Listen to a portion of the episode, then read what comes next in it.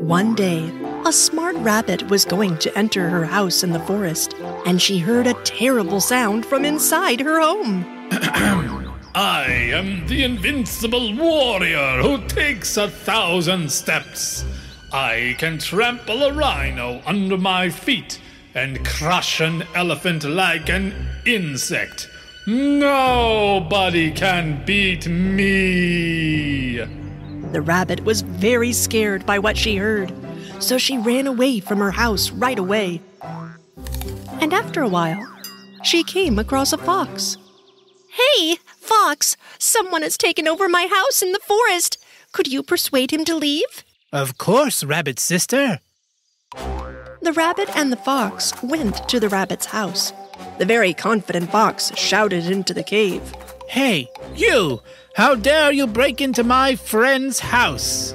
I am the invincible warrior who takes a thousand steps. I can trample a rhino under my feet and crush an elephant like an insect. Nobody can beat me. The fox did not expect such a bold proclamation and was so afraid he didn't know what to do. Huh, so, um, sorry, rabbit sister. Uh, I, I could never win against someone who tramples an elephant. When the fox ran away, the rabbit got even more scared. She started wandering sadly among the trees and finally came across a rhino. Hey, Rhino! Someone I don't know broke into my house in the forest and I can't get him out. Can you help me? Of course I will. Come, bring me to your home. The rabbit brought the rhino in front of her house. Hey, you! How dare you break into my friend's house? Come out and show yourself. I am the invincible warrior who takes a thousand steps. I can trample a rhino under my feet and crush an elephant like an insect. Nobody can beat me. But the rhino was scared too and didn't know what to do. Huh. Well, uh, Bunny, I just remembered I have a, um, a dentist appointment. Uh, very important. I had forgotten. I gotta go now. Bye bye. When even the big rhino couldn't help the rabbit, the cute rabbit hit the road again, and this time she came across an elephant. Hey, elephant! I am so desperate, only you can help me. Please get this stranger out of my house. Don't worry, cute little rabbit. I'll help you. Let's go. The rabbit brought the elephant in front of her house. Hey, you!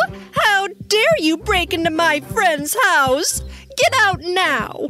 I am the invincible warrior who takes a thousand steps. I can trample a rhino under my feet and crush an elephant like an insect. Nobody can beat me.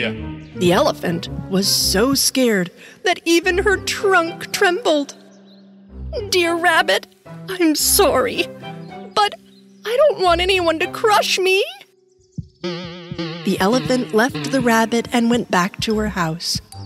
At that time, a small frog was passing by the rabbit. Hey, frog, no animal in that forest could help me. Please bring out the stranger who broke into my house. Uh, of course, rabbit sister. Show me your house. The rabbit showed the frog her house. Hey, you! If you don't come out of my friend's house now, I'll come drag you out. Ahem, uh, don't come close. I am the invincible warrior who has to, uh, take, who takes a thousand steps.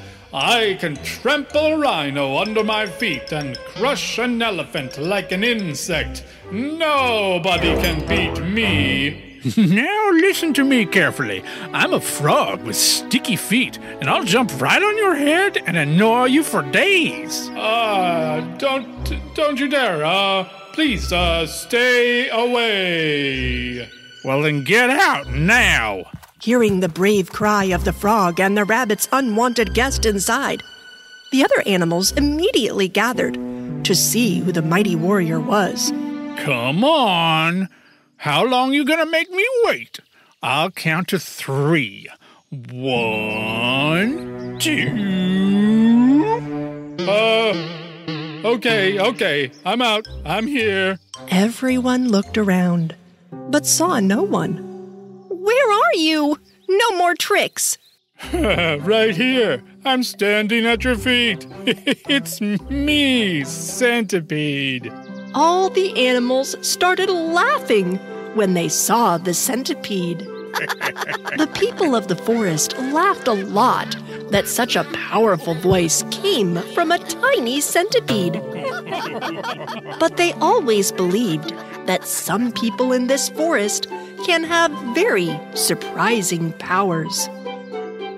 I am the invincible warrior.